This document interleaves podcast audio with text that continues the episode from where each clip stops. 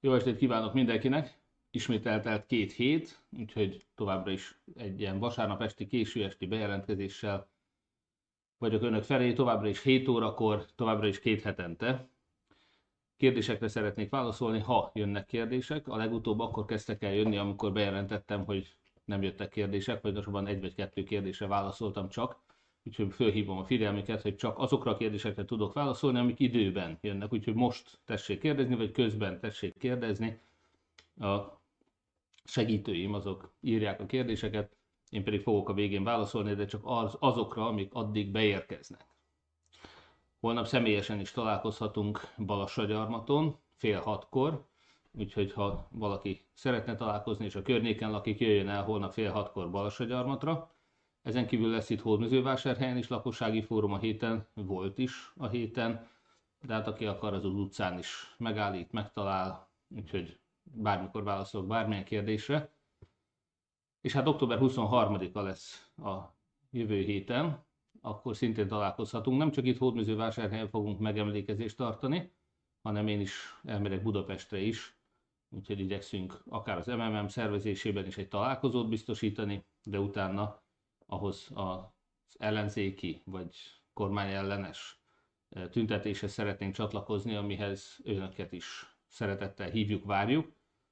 Jöjjenek el önök is Budapestre október 23-án, vagy emlékezzenek meg saját városukban, mint ahogy a tanárokért hasonlóan kiálltak országszerte sok településen és Budapesten is, egy talán az elmúlt hónapok legnagyobb tüntetésén amiről persze az ellenzé, vagy bocsánat, a kormánypárti média nem szokott beszámolni. Nos, mai nap az nekem nagyon szép nap volt, mert ma délelőtt 11 órakor egy Szent Mise keretében Makón megkereszteltük az unokámat. Úgyhogy volt egy nagyon szép keresztelő, egy családi esemény, ezt gondoltam megemlítem az én külön boldogságomat, és ma, dél, ma este 8 órakor, tehát ez egy ismét egy egy órás keretbe szorított élő beszámoló, mert 8 órakor a Juhász Péterrel folytatott beszélgetésünk Pilis Maróton folytatását fogjuk majd kitenni premierben, tehát 8 órakor megjelenik egy újabb videó a YouTube oldalon és itt a Facebookon is azt hiszem. Hát az első hírünk abból a 11 pontból, amit ma szerettem volna önökkel megbeszélni, az az, hogy az MMM 1 millió forintot ad a kirugott vagy leváltott tanároknak.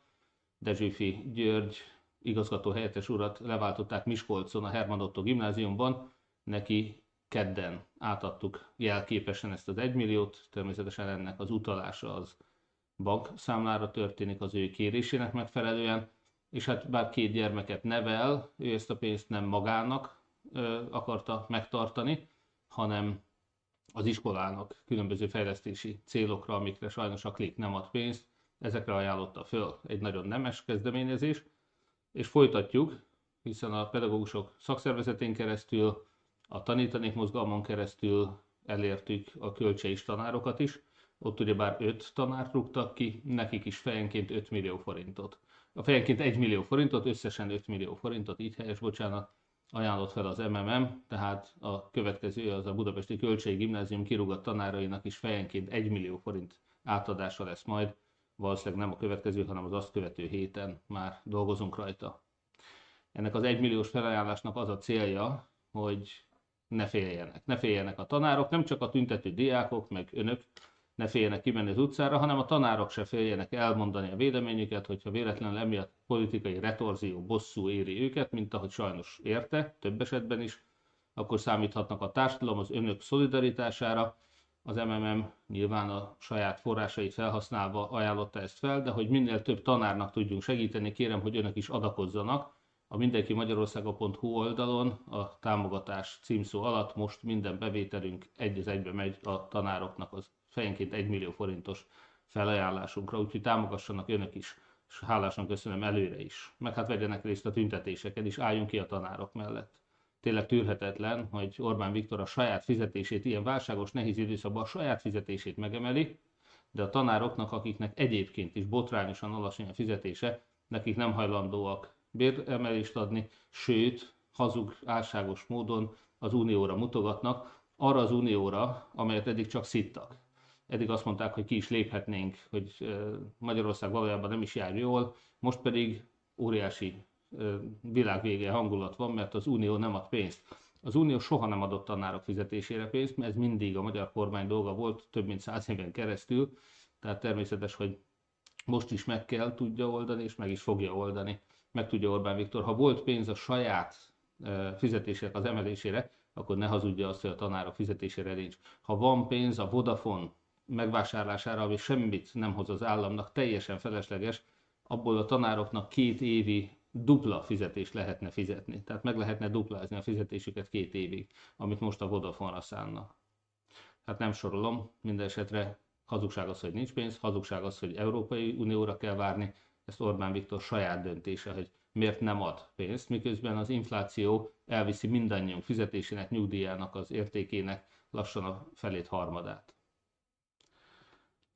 És akkor át is térünk arra, hogy miért szavazta meg Orbán Viktor a szankciókat. Fölháborító az, hogy most még konzultálunk is arról, amit Európai Unióban Orbán Viktor maga is megszavazott. Orbán Viktor mindent az uniós, eddig a háborúra, most a szankciókra fog, ugyanolyan hazugság természetesen mind a kettő. Az áremelkedések nem a háború miatt vannak, természetesen van összefüggés, de okokozati és legfőképpen nem időrendi összefüggés van. Hiszen Putyin már tavalyi évben is készült erre a háborúra. Természetesen nem mondta el nekünk, de ettől még biztos vagyok benne, hogy a gáz árának az emelkedése, a gáz kitermelés és szállítás csökkentése, és ezáltal az áremelkedés, az már egy felkészülés volt Putyin részéről a háborúra. A gázárának és az energiáraknak az emelkedése nem a szankciók miatt van, hiszen egyetlen egy szankció sincs a gáz ellen. Az összes szankció, mindegyiket megszavazta Orbán Viktor, azt akadályozza, hogy Putyin ártatlan ukrán gyerekeket és édesanyákat gyilkolhasson. A szankcióknak a célja az, hogy Putyin ne jusson például olyan mikrocsipekhez, amihez a, ami, amire szüksége van a precíziós rakéták gyártásához, tehát például, amivel még több ukrán tudna megölni. Ha ezeket a szankciókat megszünteti, akkor Putyin csak tovább tud gyilkolni. Ezzel semmi hatásunk nincs a háború végére, a háború megszüntetésére, sőt ellenkezőleg ebben az esetben Putyin sokkal tovább tud majd háborúzni. Tehát a szankciók célja nem véletlen szavazta meg. Orbán sem hülye ember, bár gonosz, de nem hülye. Tehát miért szavazta ő meg a szankciókat, és legfőképpen miért szavazta meg mindegyik másik Európai Uniós vezető is? Ha az annyira rossz lenne, akkor önök elhiszik azt, hogy 27 európai állam vezetője köztük Orbán Viktor is megszavazzák egységesen, ha ez annyira rossz lenne? Nyilvánvalóan azért szavazták meg, mert úgy gondolják, hogy ezzel lehet megállítani a háborút. Akkor miért háborúzik a szankciók ellen Orbán Viktor? Hát valószínűleg azért, mert Putyin erre kérte. Putyin azért akarja, hogy az Unió megszüntesse a szankciókat, és ő kiszolgálja Orbán. Ezért lobbizik ezért, hogy tovább háborúzhasson, hogy még több ukránt ölhessen meg, hogy még több fegyvert gyárthasson, hogy még több pénze legyen a háborúra. Putyin ezért szeretné, hogy vége legyen a szankcióknak, és Orbán ezért hazudja azt, hogy a szankciók befejeztével béke jön el. Nem jön el. Orbán azt is követeli, hogy azonnal legyen béke. Azonnal legyen fegyverszünet. Ki ne értene ezzel egyet? Gondolja bárki is, hogy valaki nem akar fegyverszünetet, valaki nem akar békét? Egyetlen egy valaki van, aki nem akar fegyverszünetet és nem akar békét, ez pedig Putyin.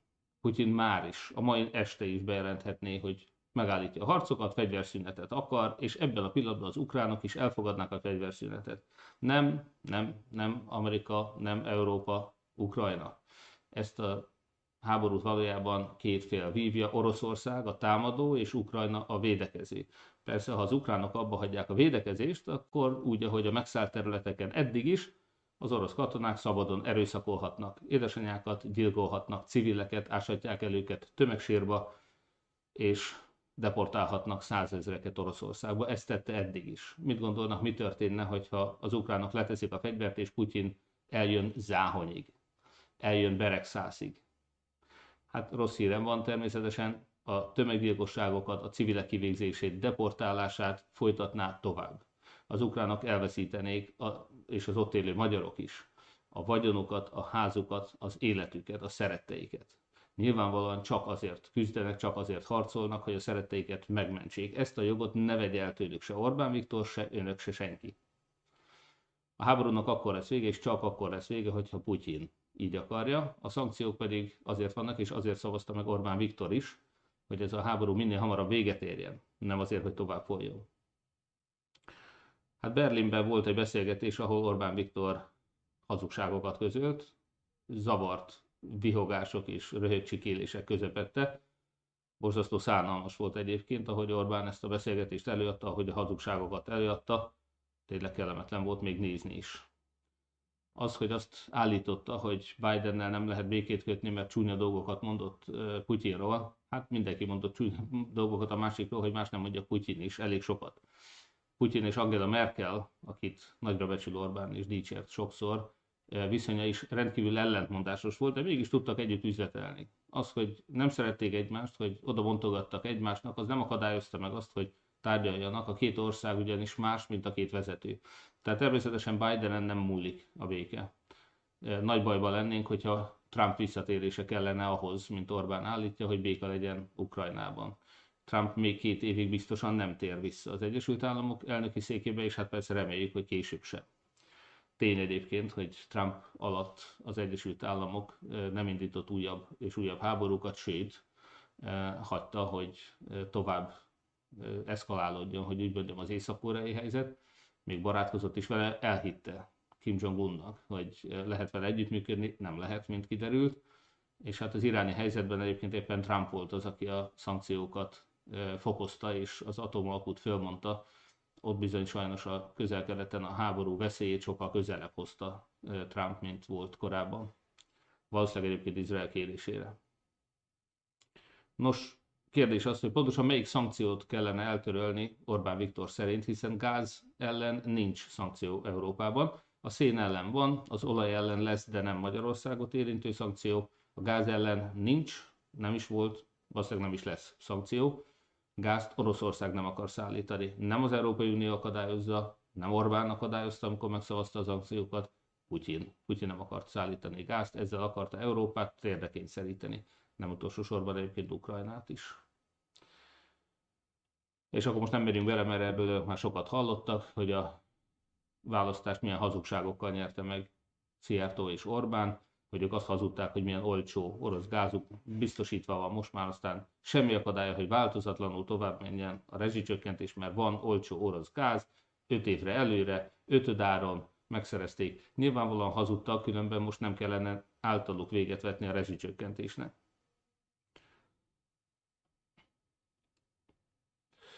Harmadik témánkra térek át, nevezetesen miért nem egy árnyék kormányra, hanem egy ellenzéki kerekasztalra van szükség. Mára oda jutottunk, hogy volt egy utolsó kísérletünk április harmadikán arra, hogy Orbán rendszerében, Orbán szabályai szerint leváltsuk Orbán Viktort. Az a kudarc április harmadikán nem csak az én kudarcom volt, nem csak az összefogott ellenzék kudarca volt, hanem bizony a demokratikus változás lehetőségnek a kudarca volt.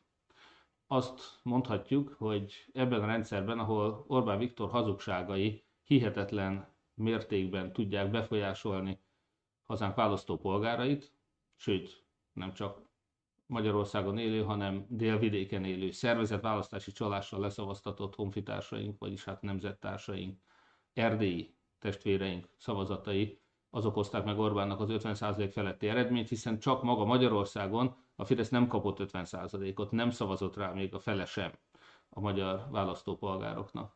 De sajnos elég az az itthoni 2,7 millió külföldiekkel 3 millió szavazat, amit Orbán össze tud szedni hazugságokkal, az elég, és mindig is elég lesz ahhoz, hogy újabb és újabb hazugságokkal mindig megnyerje a választást. Hogy az összefogás kudarcot vallott. Nos, igen, nem volt tökéletes az összefogás, de nem annak hiánya miatt buktunk el hogy Gyurcsány Ferenc mindent megtett azért, hogy mi ne nyerjünk, ez igaz, hogy Jakab Péter nem kampányolt, nem volt hajlandó kampányol, nem volt hajlandó velem egy színpadra sem állni, ez is igaz. De nem ezek miatt buktunk el. Nem volt igazi az összefogás, de volt összefogás. Összefogás hiányában még rosszabb eredményt értünk volna el. Akkor még a budai körzeteket sem nyertük volna, meg még a pesti körzetek egy részét is elbuktuk volna, hogyha lett volna több induló. A héten Miskolcon voltam, és az ottani kettes körzetben azt hiszem, szintén a kutyapártra leadott szavazatokat, ha hozzáadnánk a 200 szavazat hiány győzedelmeskedő ellenzéki jelölt szavazataihoz, akkor ott is legyőzték volna a Fideszt. Még ott is, ahogy Pécsen a Baranya kettes körzetben is. Tehát több körzet is van az országban, ahol még a kutyapárt szavazata is eldönthette a kérdést. Simán lehet, hogy ha nem indultak volna, akkor az ellenzék győzedelmeskedett volna. Tehát nem tudjuk, de, de valószínű. Nos, ha nem lesz összefogás, hogyha az ellenzék külön-külön indul, ha csak a DK külön indul az ellenzéktől, ráindul az ellenzékre, akkor gyakorlatilag garantált a Fidesz győzelme. Önkormányzati választásokon is ezt is láttuk, volt ilyen, de egy országgyűlési választáson különösen is. Tehát nem, nem az összefogás bukott meg április harmadikán.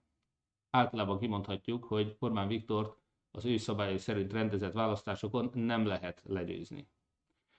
Igen, az ellenzék és én személyesen is mindent megtettünk azért, hogy legyen esélyünk legyőzni a Fideszt.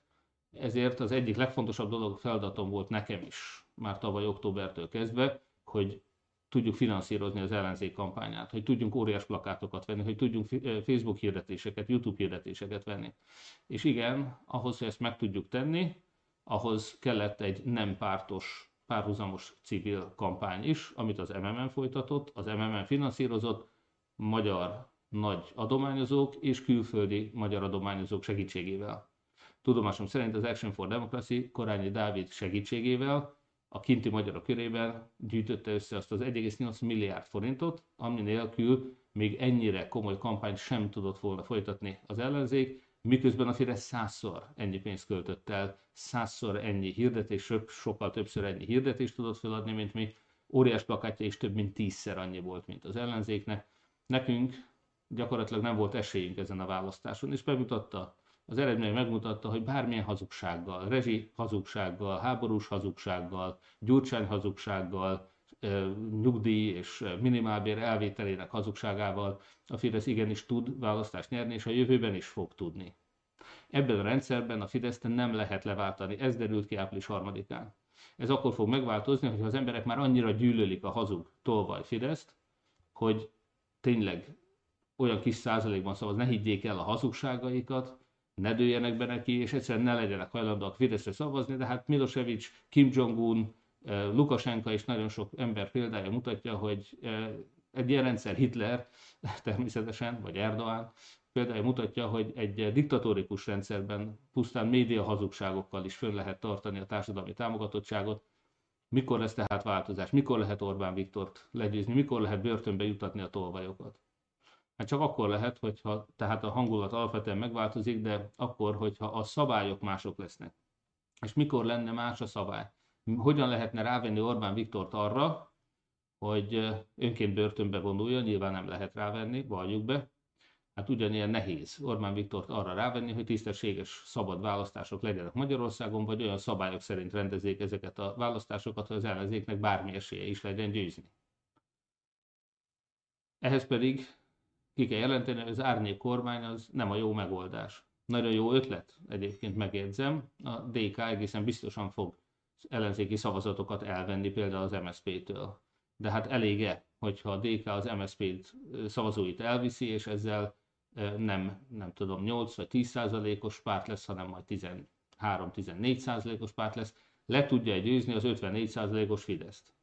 Bármi esélye van-e annak, hogy Gyurcsány Ferenc, ahogy megígérte, legkésőbb, négy év múlva, 2026-ban, de valószínűleg szerintem már előbb Dobrev Klára lesz Magyarország miniszterelnöke.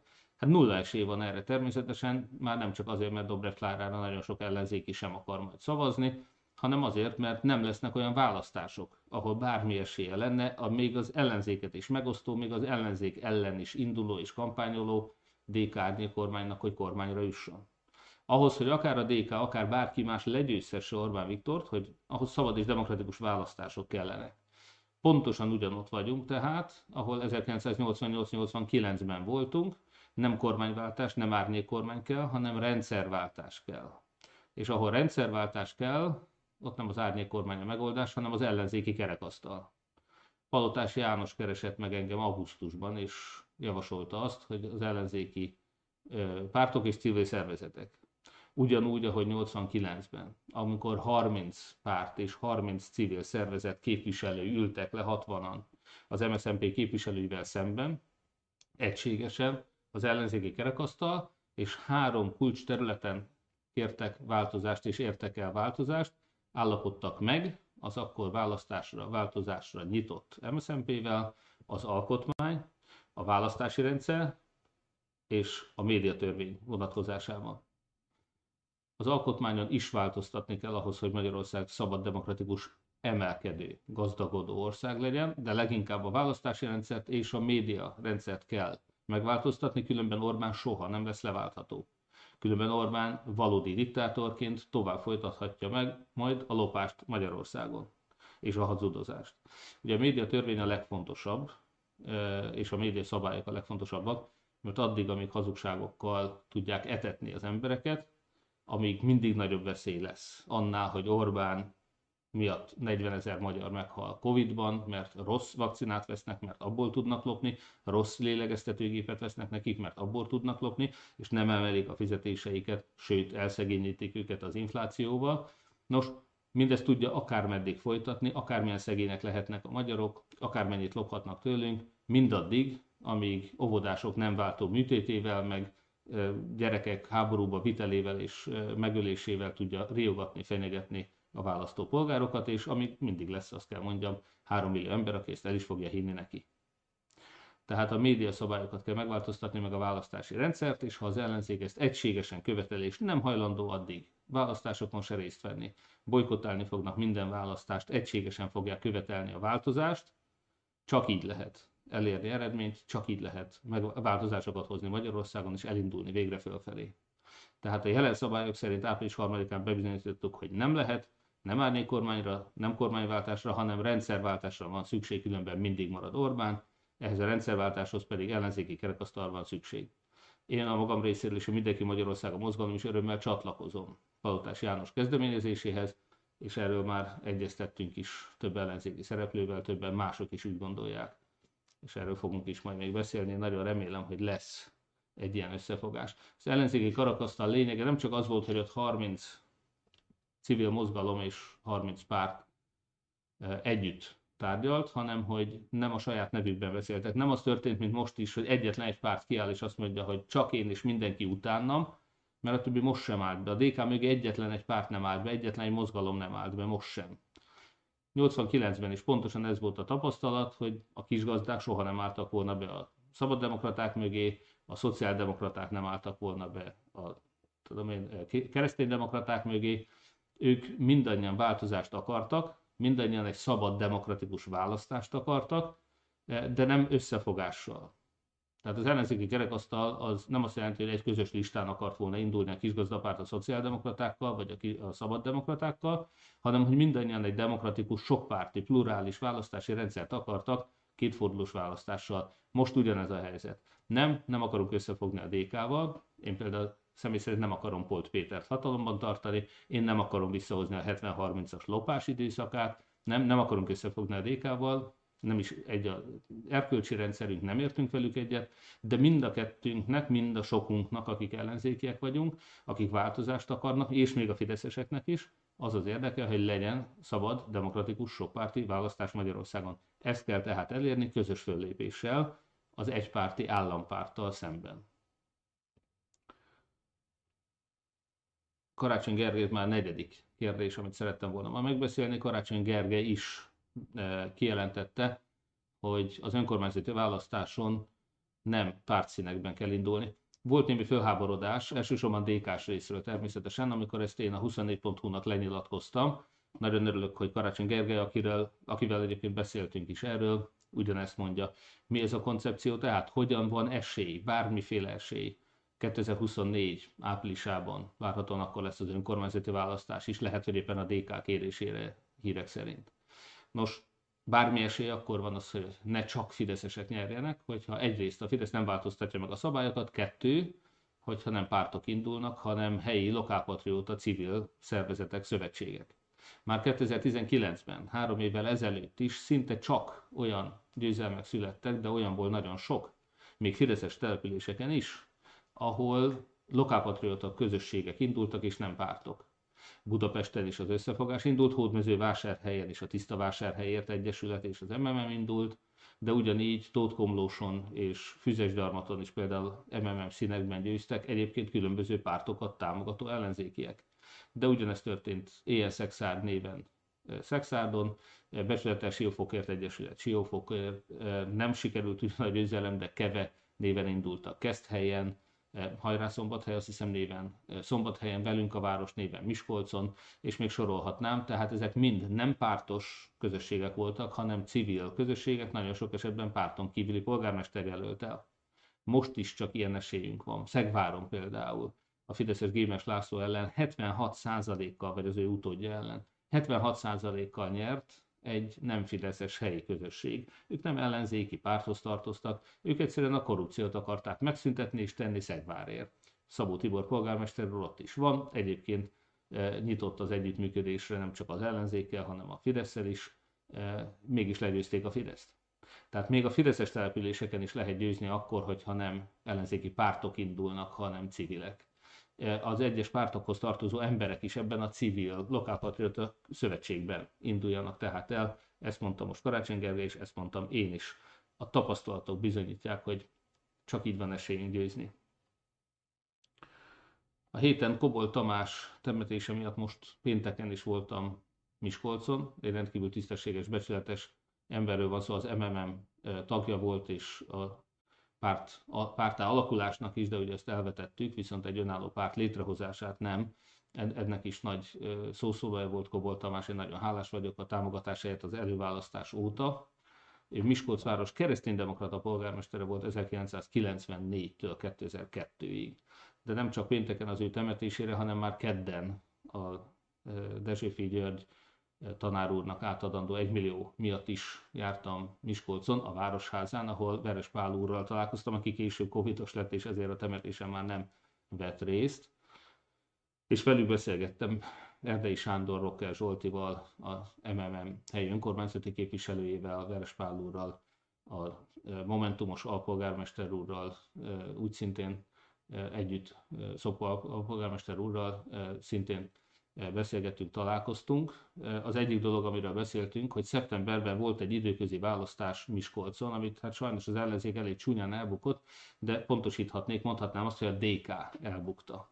Mi történt ugyanis? Hát az árnyék kormány bejelentése előtt a teljes DK levonult Miskolcra, Gyurcsány Ferenc maga kampányolt Gazdik Sebe Judit, vagy Sebe Gazdik Judit mellett, ugye egy DK-s induló volt, igazából nem is az ellenzék jelöltjeként, hanem kimondottan DK-s jelöltként indult, egy olyan körzetben, ahol három évvel ezelőtt az összefogás színeiben egy DK-s Hegedűs Andrea nyert 2000 szavazattal, most talán ha 680, nem tudom hány szavazatot tudtak szerezni, úgy, hogy még sokkal jobban kampányoltak, mint akár az országgyűlési választásra.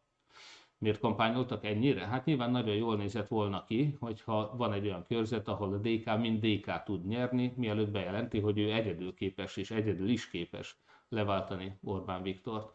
Ezt egyszer Vona Gábor már megtette, és sajnos akkor 2018-ban tényleg a jobbik visszalépésének hiányában lett kétharmada a Fidesznek. Most a DK is megpróbálja azt, hogy összefogás nélkül egyedül is képes-e győzni. Hát még úgy, hogy mindenki támogatta, Rocker Zsolt is kampányolt Gazdik Sabi Judit mellett, tehát még így sem sikerült. Egy harmadát tudták elvinni azoknak a szavazóknak, akik három évvel ezelőtt az összellenzéki jelöltre szavaztak, és most a DK nem tudott győzni, sőt, óriásit bukott, de hát őszintén szólva ezt mindenki meg tudta mondani, aki látta azt, hogy maga Gyurcsány Ferenc kampányol mellette, hát ha Gyurcsány kampányol egy jelölt mellett, az biztos nem fog győzni. Ez történt Miskolcon is. Nos, ez egy tanúság, legyen egy tanúság arra, hogy nem csak Miskolcon, hanem az országban is, ha az önkormányzati választásra győzelmet szeretnénk, akkor nem Gyurcsány színeibe kell indulni, mert akkor tuti bukó lesz, hanem helyi lokálpatrióta közösségként, ahogy három évet tették. És úgy van esély. Még a DK-s jelöltek is, hogyha nem DK-sok, hanem a városokat szerető lokálpatrióták, egy olyan közösségben, amit nem pártalapon, nem Gyurcsány szolgálatára és Gyurcsány színeiben szerveznek, hanem Miskolc szolgálatában, Miskolc színeiben, akkor igenis tudnak majd győzni másfél év múlva is, Miskolcon is, de csak akkor. Hogyha megosztott ellenzék lesz, akkor, hogyha pártos színekben indulnak, hogyha Gyurcsány kampányol nekik, akkor pontosan az lesz az eredmény másfél év múlva is, mint most szeptemberben. Legyen ez egy tanulság mindannyiunk számára. Nos, ötödik témára áttérve, kizáratja be a Mincenti idősek otthonát, csütörtökön egy lakossági fórumot tartottam Mincenten, ahol rendkívüli érdeklődés kísérte ezt a témát, ugyanis a helyi képviselő testület már most őszre, télre beköltöztetné a helyi idősek otthona 20 lakóját Hódmezővásárhelyre az itteni idősek otthonába, és azt hazudták, hogy ezt miattam kell megtegyék. Nem igaz természetesen. A helyi kistérségi társulásnak, Hódmezővásárhely és vidéke kistérségi társulásnak tagja Mincent városa, Márta és Székutas települések is, tehát négyen vagyunk ott. Egyébként, hogyha a Fidesz azt akarja majd másfél év múlva, hogy egyetlen egy ellenzéki önkormányzat se legyen, akkor összevonja, és ez Budapestre talán e, még nem feltétlen halálos ítélet, de gyakorlatilag mindenki másra igen.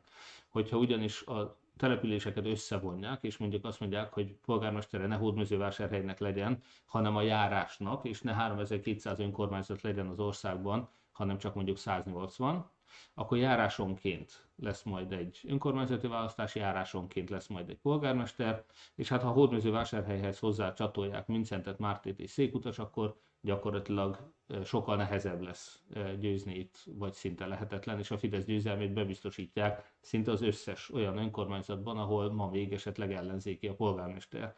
Bajától, Dunajvároson keresztül, Gyöngyös, Nyírbátor, Kazincbarcika és a többi, hogyha a környező településekkel egybevonják ezeket a településeket, akkor természetes, hogy a Fidesznek van óriási esélye győzni.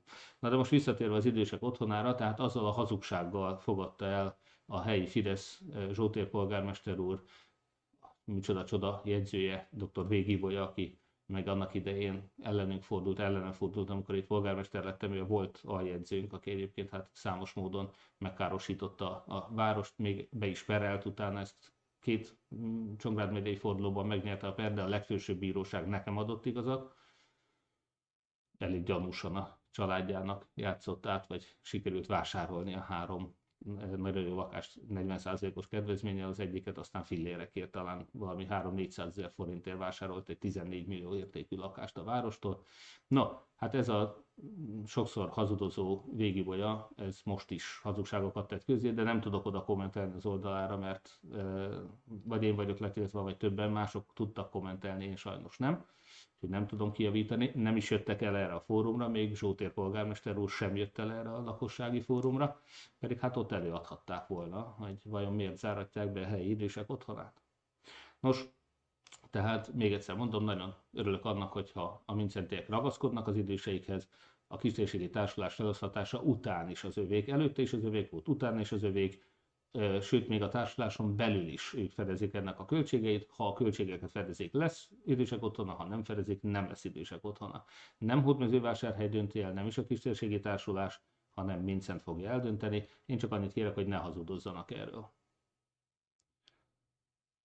Lázár János, ez már a hatodik pontunk lesz, 2000 milliárdnyi fejlesztést állított le az elmúlt időben, mégis Hódmezővásárhelyen mivel támad engem? Hogy miattam nem halad a Szent István iskola, a Klauzál utcai iskola energetikai felújítása. Ez egy projekt, amire topos forrás, tehát Európai Uniós pénz van, volt, Hódmezővásárhelyen négy ilyen energetikai projektünk is volt, ebből mi kettőt már megcsináltunk, egyet visszaadtunk, és annak a pénzét kértük átcsoportosítani a másik háromra, az utolsó, a negyedik, az harmadik olyan, amit meg akarunk és meg tudnánk csinálni, ez ezeknek az iskoláknak az energetikai felújítása.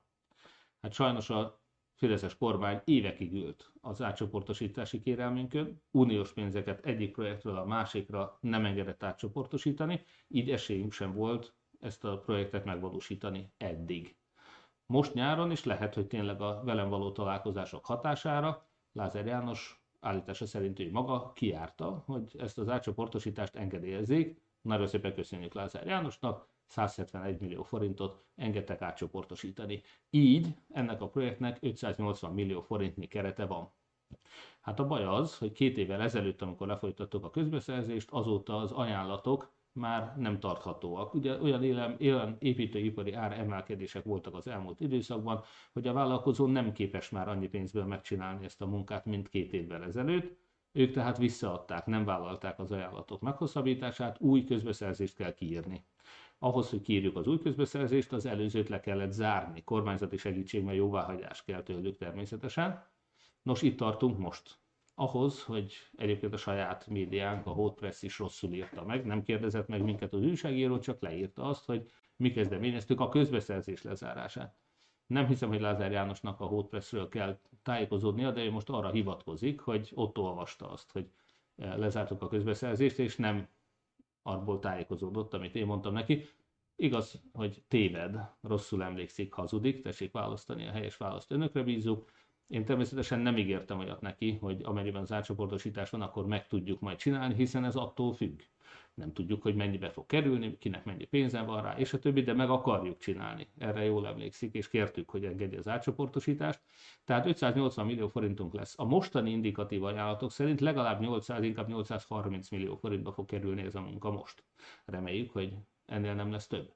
Tehát ha van egy 830 milliós feladat, 580 millió már megvan rá, és 250 millióra még szükség van. Ennek a 250 millióból még 80-90 milliót fogunk tudni egy másik átcsoportosítási kérelemmel átcsoportosítani erre, és ehhez is kormányjóváhagyás kell, utána már csak mondjuk 150 millió forintra lesz szükségünk, reményem szerint nem többre. Nos, ezt a 150 milliót nyilvánvalóan a, elsősorban nem a városnak kellene fizetni, bár természetesen fizethetnék Hódműzővásárhely megyegú város is, de hát őszintén szólva kinek fog megtérülni ez a beruházás? Hát a tankerületnek. A belügyminisztériumhoz tartozó iskolák fizetik a saját fűtési költségeiket. Hódműzővásárhelynek iszonyatos fűtési költségei, iszonyatos többletköltségei vannak, mert a kormány nem plusz pénzt adott nekünk, hanem elvett tőlünk. Nekünk a bérekre, az élelmiszerárakra, az építőipari árakra és az energiára 2, bocsánat, ó, ez csak az energia 3 milliárd forint, a kamatok, amit még nem is említettem, önmagában 500 millió forint veszteséget okoz majd jövőre Hódműzővásárhelynek, és még sorolhatnám. Tehát Hódműzővásárhelynek az előbb említett tételek legalább 5-6 milliárd forintos kárt okoztak, mind a kormány hibás politikája miatt. A kormány erre nem több pénzt ad nekünk, hanem az előző éveknél, az idei évnél kevesebbet ad jövőre. Szolidaritási adóban még el is visz tőlünk további pénzt. Tehát természetesen én azt mondom, hogy ott, ahol az államnak térül meg, nem hódmezővásárhely fizeti az iskoláknak a rezsijét, mi nekünk elég bajunk van az óvodák, a bölcsödék, az idősek otthona és sok más épületnek, sportlétesítmények, uszoda, kulturális létesítmények, olvasókörök, múzeumok rezsének a fizetésével. Ott, ahol az állam fizeti a rezsit, az állam fog megspórolni, ott az állam tegye hozzá azt a 150 milliót, ami majd hiányozni fog valószínűleg még ehhez a projekthez, hiszen neki térül meg. Egy-két év alatt meg fog térülni, tehát természetesen felelőtlen gazember lenne az a kormányzati vezető, aki ne tenné hozzá azt a 150 milliót ahhoz, hogy aztán évente megspórolja mondjuk 100 millió forintot rezsiköltségen. Úgyhogy én természetesen biztos vagyok benne, hogy ezt az állam fogja finanszírozni. Lázár János ne a vásárhely adófizetőktől várják, hogy Márténak is, Vincentnek is mi fizessük ki az adóságait, meg a tankerületnek is mi fizessük a rezsijét. Miközben tőlünk csak elvesznek pénzeket, és irigykedik, féltékenykedik, hogy mi az ígéretünknek megfelelően tudunk fejleszteni, hogy itt kemping épül, strand, csúszda épül, hogy a városháza tornyát rendbe rakjuk, hogy utakat hozunk rendbe. Hát ez a feladata az önkormányzatnak. Szóval én föl vagyok háborodva azon, hogyha hazudozna természetesen, ezt megszoktuk már. Lázár János szerint egyébként nem emiatt lesz vége a békének, őt föl, fölkérette, föltételezem, Benkő Zsolték nem szoktak Lázár János ellen kommunikálni, bár volt már példa rá, amikor három évvel ezelőtt nyáron felkérték Lázár Jánost, a helyi Fidesz, hogy induljon el ellenem polgármester jelöltként, tehát Lázár János nem mert elindulni bár azt mondja, hogy még nincs olyan ember, nem született olyan ember, akitől félne velem valami, soha nem állt ki még nyilvános vitára sem. Ez a nagyon bátor ember. Hát nem mert elindulni polgármester jelöltként sem, az az egy alkalom volt, de ott valószínűleg Orbán Viktor kérésére indult el Lázár ellen a saját Fideszes eh, helyi eh, párt szervezete. Eh, most ilyet nem tételezünk föl, tehát hogyha a helyi Fidesz arra kéri Lázárt, hogy fejezze be a fegyverszünetet velem, az csak is kizárólag azért történhet, mert Lázár megkérte őket erre. Nos, e, ennek az oka szerinte az, hogy külföldi kampányfinanszírozást fogadtunk el, erről majd nagyon szívesen és még milliószor fogunk beszélni, szerintem biztos, hogy a fideszes kampányhazugságokról azzal akarják elterelni a figyelmet, hogy inkább erről beszéljünk. De valójában Lázár János ez alatt a úgynevezett fegyverszünet alatt is az ő médiáján keresztül folyamatosan engem támadott, emlegette, hogy öt nő is van vásárhelyen, aki majd le fog engem győzni, és a többi. Tehát olyan fegyverszünet volt az, ahol Lázár folyamatosan rugdosott engem. A médiában nem volt olyan nap, hogy ne támadjanak hazugságokkal az ő rádiójában, az ő hírportáján. Úgyhogy senki ne gondolja, hogy Lázár János komolyan gondolt ezt a fegyverszünetet, de most már annyira se gondolja komolyan.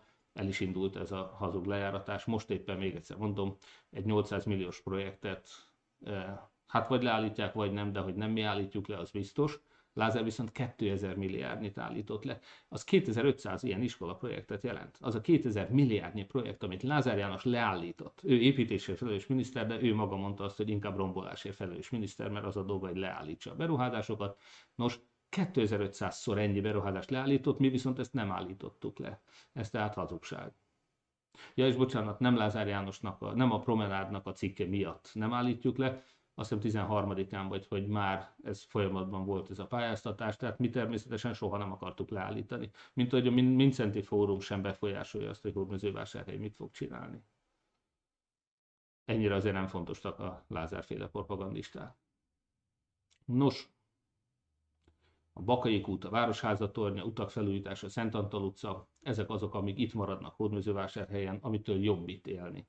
Nem akarjuk leállítani ezeket a beruházásokat, természetesen a kormánynak feladata megoldani az energiaválságot, a mi feladatunk megoldani hódműzővásárhely fejlődését. És hát természetesen Lázár János mindig Makót emlegeti, mint bezzeg Makót. Hát Makón most ö, olyan megszorítások vannak, hogy a makói gyerekek vásárhelyre járnak úszni. Emlékszem, amikor a polgármester asszony Makón azt hazudta, hogy Vásárhegy nem tudja megrendezni a tűzjátékot. Vásárhegy nagyon szerette volna, én magam nagyon szerettem volna megrendezni a tűzjátékot, de mi voltunk olyan bátrak, amire Makó polgármester soha nem lett volna elég bátor, hogy megkérdeztük a lakosságot, hogy akar-e tűzjátékot, és nem akart.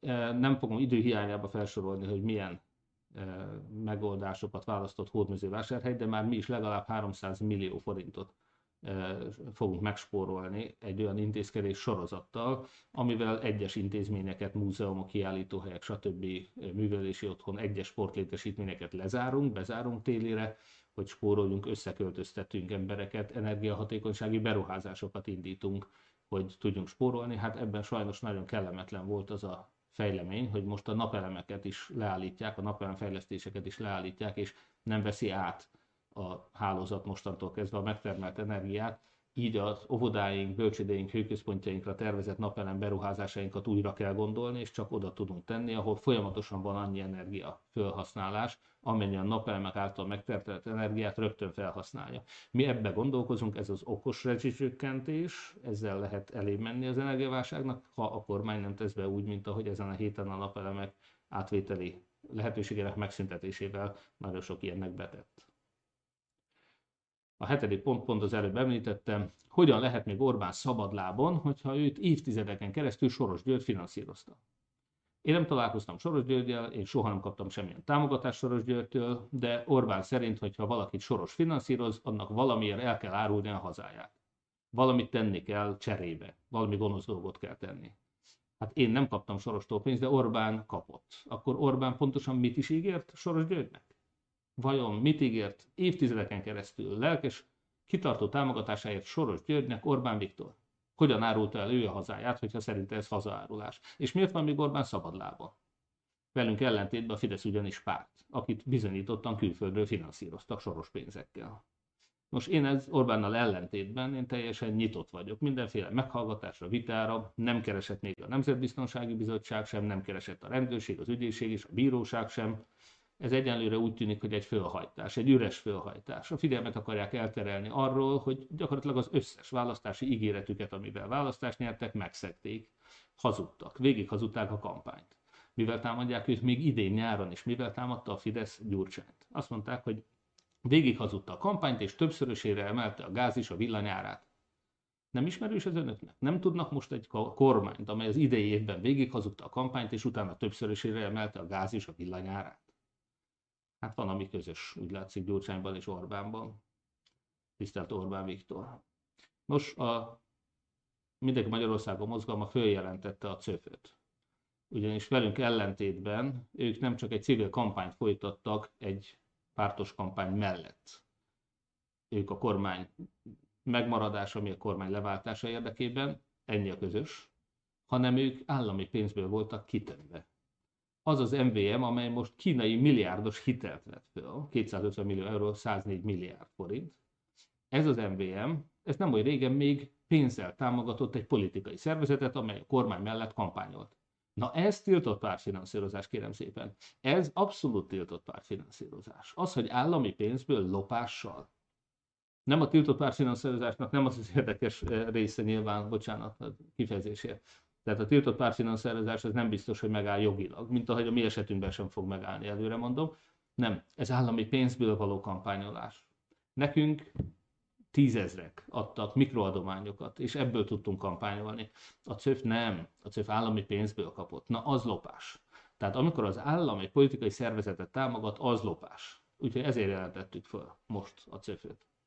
Hát nagyon kíváncsi vagyok, hogy az ellenünk olyan habzószájjal kampányoló kormány és Fidesz, az most mennyire fog habzószájjal a saját tolvaj szövetségesei mellett kampányolni.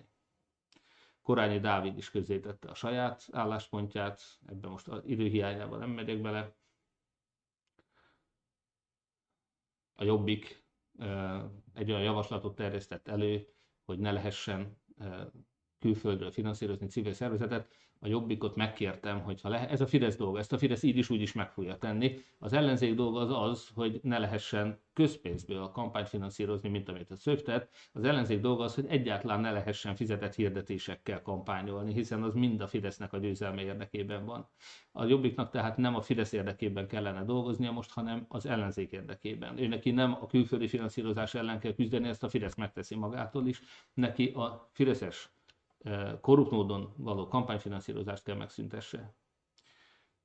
Nos, az időseknek segítettünk SOS segélyhívóval, erről beszámoltam a héten, konyha felújítások történtek meg a menzán, kátyúzás indult és folytatódott a Hótóban, a Kutasi úton, és az Arany utcát is meg fogjuk újítani. Ez is sokan kérték, többek között Benkő Zsolt Fideszes képviselő is. Úgyhogy én ezért kértem azt a mostani cégtől, hogy ködbér fejében, hiszen késekedtek, kell, jár a ködbér, annak a fejében munkát végezzenek el, többek között az Arany utcát tegyenek valamit, hogy egy picit javuljon az Arany utca állapota.